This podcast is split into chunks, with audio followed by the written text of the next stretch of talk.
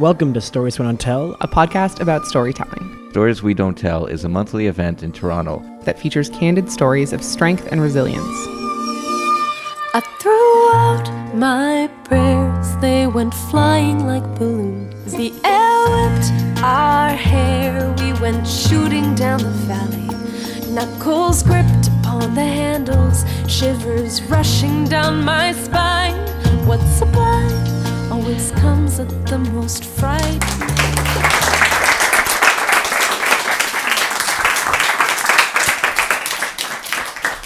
Dear third year geography student, I have just spent many hours submerged in the world that lives inside your heads that you have unleashed and submitted for these assignments, and I am coming out for a breather.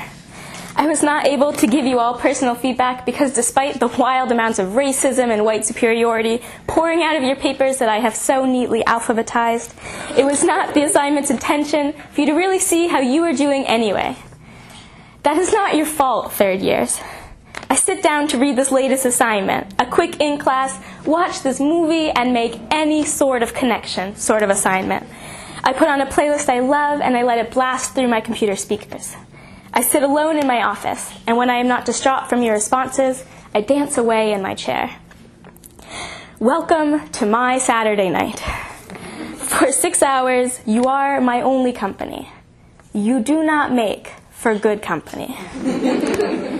I know, I know your lives are more than just this document I have marked up in blue pen. I read your assignments and I imagine what your lives are like outside these narrow margins. You obviously didn't do the readings, and in their stead, I imagine you living the life I never had. Choosing not to do school, to spend time with real friends, making real relationships, maybe just catching up on sleep or your favorite show.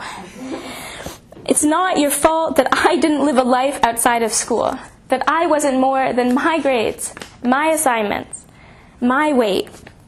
It is not your fault that I envy you and that it makes it hard to see straight.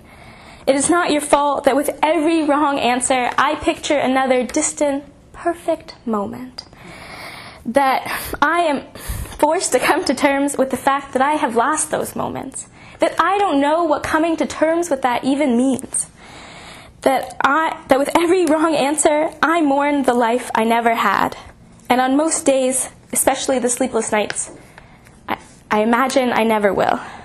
If it's my fault, the mental illness is no one's fault. It doesn't matter. My undergrad was different from how I picture yours. In between your could not be more wrong responses and imaginings of a life I do not live, I'm drawn back to my own third year, fall semester, finals. Although my family and I never really discussed my anxiety, we hadn't put that all encompassing label on it yet. I must have recognized something was going on because for the first time I was taking fewer courses than normal. This, for the girl who didn't take a spare in high school, might have been an indicator. It is not unusual for me to call my parents in tears, more and more frequently of late, but tonight, today, something is different. I have never heard of a true panic attack before. I have never yet recognized that inability to breathe, the racing heart, the uncontrollable sobbing. My parents are at different places, and not knowing what to do, they maneuver a conference call between all three of us. The two of them are confused as they try to decipher what is going on from the, from the unintelligible sounds and sobs I am powerless to restrain. I am the good student. I am well behaved. I do what I am told. I follow instructions. It is alarming for all of us that I cannot follow the instructions most critical now. Stop crying. Take a deep breath. Go write your exam. Once or twice, I think I can manage. I think I can choose to be okay. And we all hang up. Only I can't, and my body paralyzes anew. My legs give up on me, and I fall in the cramped bathroom stall I've shoved myself in. Careful not to take up too much space. Careful not to let anyone see how I feel.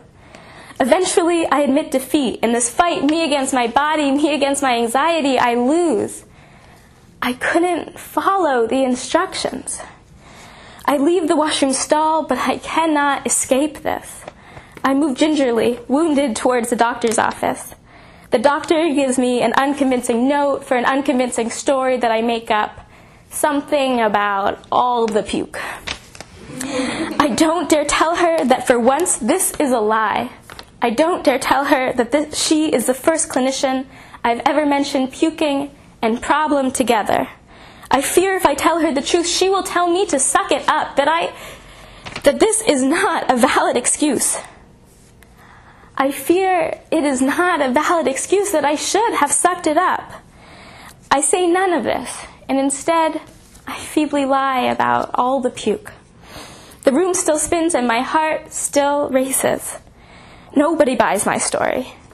The doctor doesn't ask me if I'm okay, and I don't tell her that I'm not.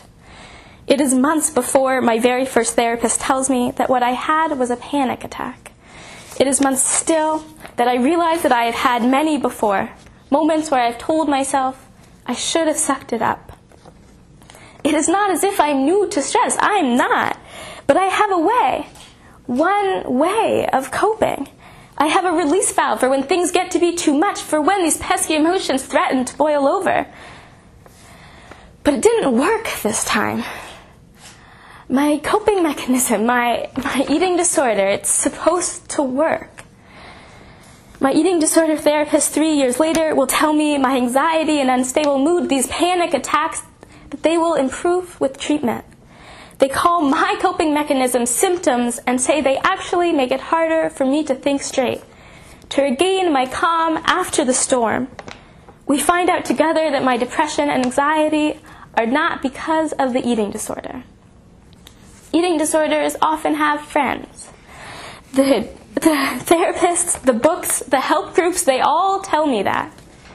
It seems both myself and the eating disorder are lousy at choosing company. It is not your fault, third year geography student, that I spent my third year in such anxiety and with such a familiar and dangerous means of coping. It is not your fault that I didn't have a choice to do the fun things I see you do instead of school. It is not your fault I see your poor grades as a reflection of your perfect life, and not the possibility that you had the same third year I had. It only makes sense for a library seated for hundreds of caffeinated and nervous students to have two washroom stalls on every other floor. This meant that my third year was spent strategizing on how to have one with privacy. The handicapped washroom on the fourth floor, the abandoned washrooms on the second. Careful, not to let anyone see how I feel. Careful, not to let anyone see how I cope. It meant countless other decisions, choices made that I didn't know I was making, that I didn't get to make. Looking back, as I do with each of your assignments, every wrong answer, I am too often filled with the sadness that comes from realizing how much I gave up. A sadness that comes from reliving those moments and seeing over and over again how differently my life could have been if I had real friends that I could talk to, if the ones I had told had cared enough to listen, if I had known that I couldn't just suck it up, that I needed and deserved help, if I hadn't changed the topic and all those uncomfortable jokes made about my body by strangers, teachers, and friends. It is not your fault that the way you frame choice stings me. That every time you say that if them poor Africans would maybe just get jobs, maybe they wouldn't be so goddamn poor. Maybe if they knew how precious you think the environment is, they wouldn't cut down trees to build their homes or fuel their stoves. That if they would only choose to be happier, choose to be less poor, if they would just choose to fix their problems, then all of this would go away. It is not your fault that I share that voice. That every time you frame choice that way, I have to fight harder and harder against the voice in my head that tells me that if I had just chosen to try harder, chosen to not be sick, then I wouldn't have to be where I am. The playlist I listen to while I repeatedly transport between your present responses and my past missed opportunities is one that I made for my housemates in my last semester of undergrad. I had finally made the friends that I had wanted to make all the years prior. I had finally found someone, just one, that I could talk to about both of our struggles with eating disorders. I look back at that semester, by far some of the happiest four months of my life, and I think, if only I had done something different, if I had made different choices. Maybe I could have had this the whole time.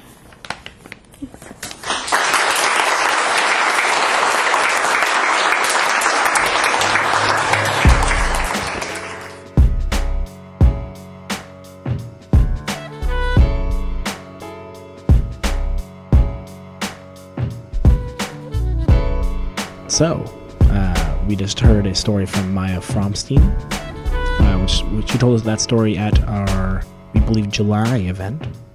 We've actually had a bunch of July events recently in this podcast. Well, maybe it's because it's January and we would hope it's July. That's a good point. It was a lovely, lovely evening. Actually, I remember sitting out on the porch that evening. It was, it was beautiful. You wouldn't be sitting out on any porches tonight. No, no, it is way, way too cold to do that. Uh, your beer would freeze. Actually, you know, can't can't hang on a porch or a patio uh, when it's negative ten or whatever it is.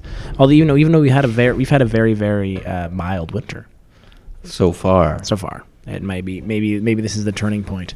I just blame climate change. Yeah, there we go. There we go. Oh, that didn't. That didn't. I thought that would. You would be off on that. Yeah, does it be off on a massive rant about about how weather isn't climate? Yes. Uh, I could, but I feel like that's you know I have a whole different podcast to, do that rant on. That's right. Well, maybe we could do a crossover episode at some point. There we go. Well, yeah, if everyone is listening to this podcast and wants to hear my voice even more often, check out the Green Majority.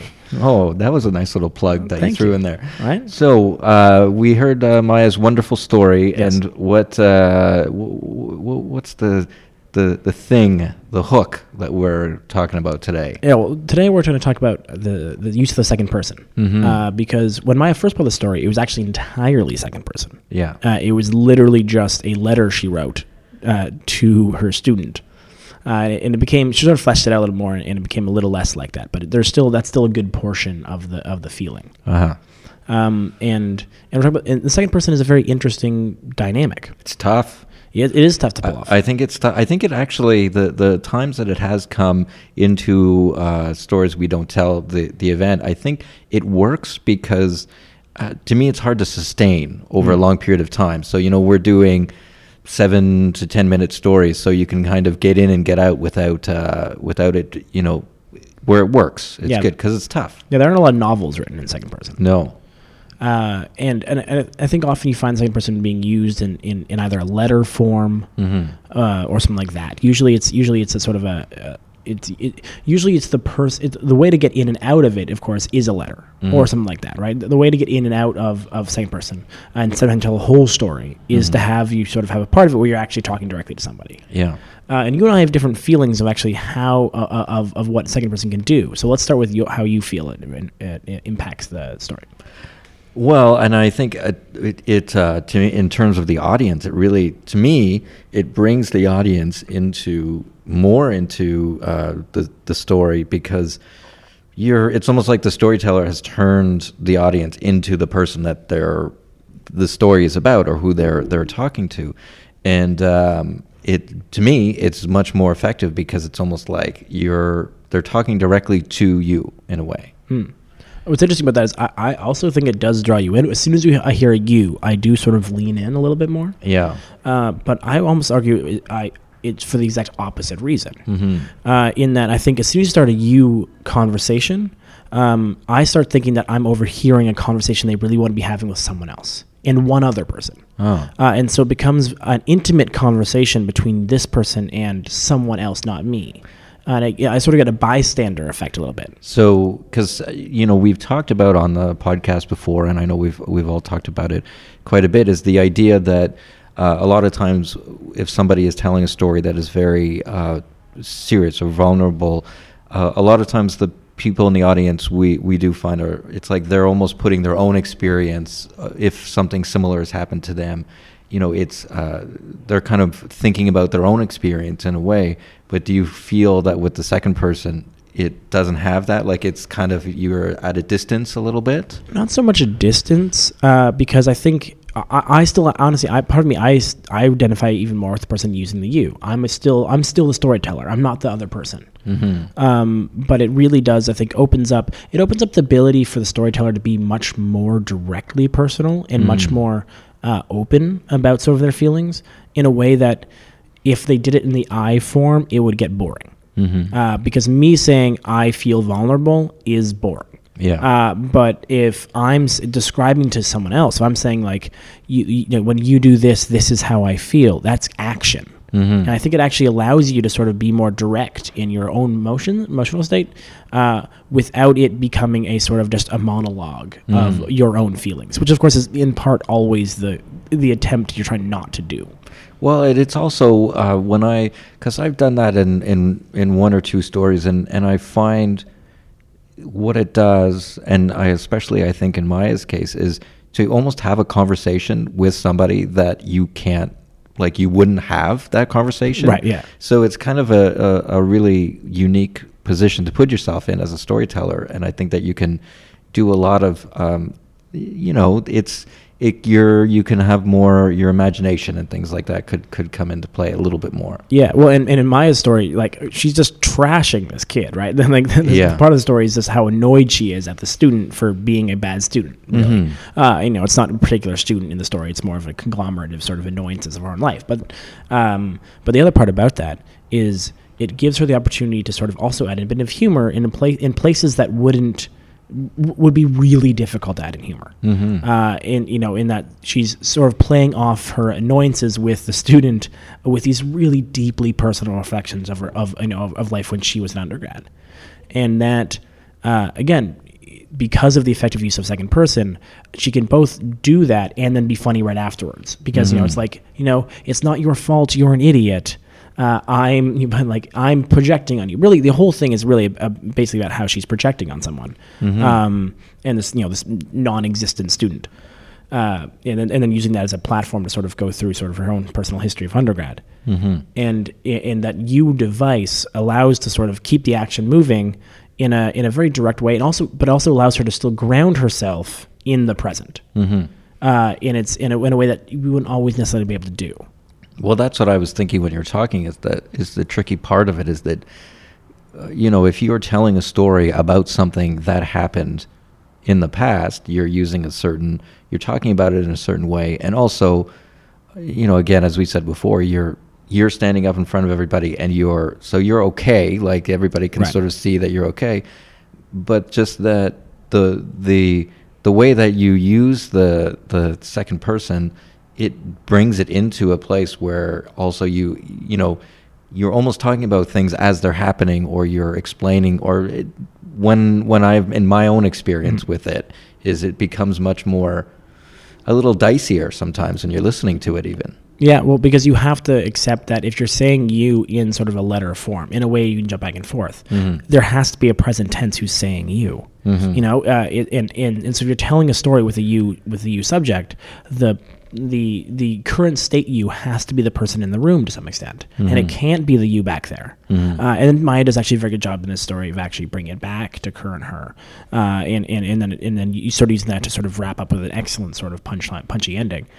But it's again, but you have to understand that you can't end in the past tense to some extent if you're using you, uh, because then it's not resolved. It's resolved when people understand who is standing in front of them, not not who is not not who is saying you know who who you were when you were using the you talking about it. You can't end in that sentence.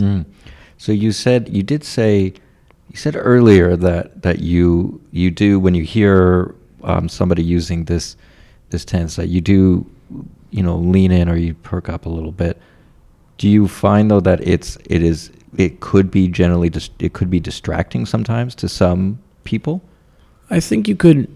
I, I, I think it really depends on the audience member to some Yeah. extent, and, and and also depends on how you use it, right? I think as long as you are being clear about who the you is, if someone's constantly trying to figure out who the you is, Mm-hmm. you know, I love to keep the audience guessing for a while, but you have to be really effective uh, to be able to get someone to really to not be confused Mm-hmm. uh, with if you don't make it obvious who the you is. So you know, in, in this case, Maya's like, "Dear student, you," and you're like, "Okay, great." She's talking to student. Now I'm I'm in. Mm-hmm. Uh, whereas if you just say if you start with you and never leave, and it's you're and the person spending their entire time trying to guess where who this person is, Mm-hmm. if that's the point of the story, then go for it. But it it, it will keep the person from being in the moment Mm-hmm. because they won't know what the moment is. Uh, and there, it's so it is definitely tricky. And if you if you don't really overtly understand who the you is uh, early on, and, you know, it can be used effectively if you're trying to keep people off balance the whole time. But if you're trying to get uh, someone to emotionally connect with you or the person they're talking to, uh, you have to you have to accept that.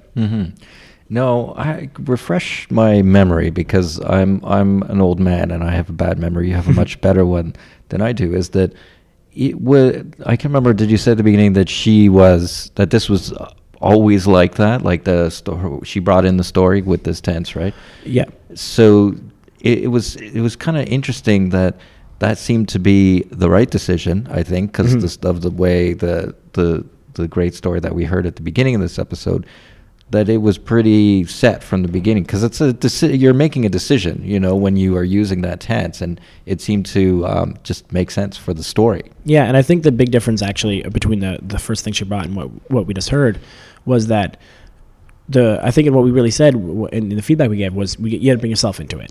Uh, It was really a story to someone else. Uh, And it wasn't so much, you know, it was expressing her frustrations now, but it wasn't, you couldn't necessarily feel as much of her own presence within the story. Uh, whereas by the time you got to this story, it's like, oh, this makes, it, it works in all the ways. Uh, and it was, but, and so, uh, it was always it did always have some you uh, because that was the sort of how it was originally crafted because it was you know in some sense crafted out of it. The, the, the first version actually was hilarious, but it was just an essay. It was a it was a hilarious essay about about your frustrations of a grad student. Yeah. uh, and then and then sort of and sort of evolved into into this piece.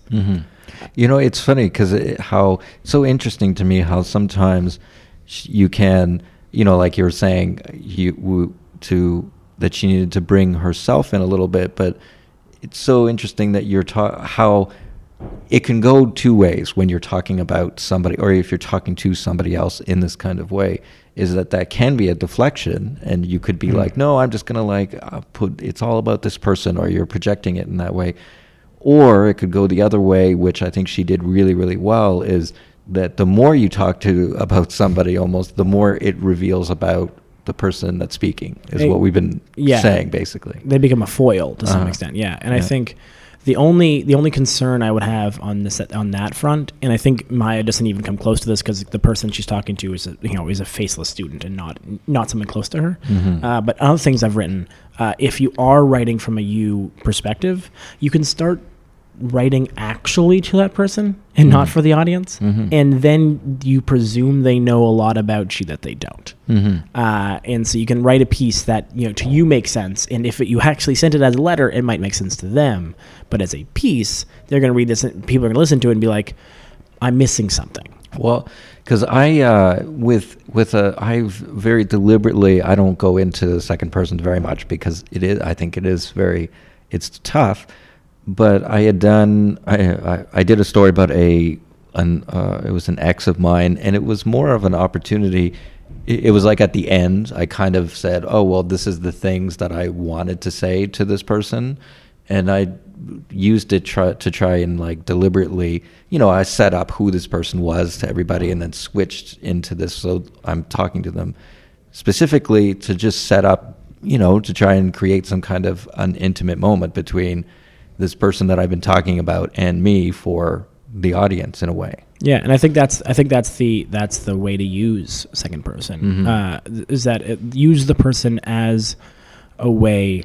To, as a foil and as an expression, as an advice, honestly, uh, to really tell a story about you. Because as soon as you're telling a story about someone else, uh, you know, then you're writing a story, but it's not it's not your story. It's not Yeah. a personal story. It's not what we're doing. At least with these uh, with these stories that we're telling now.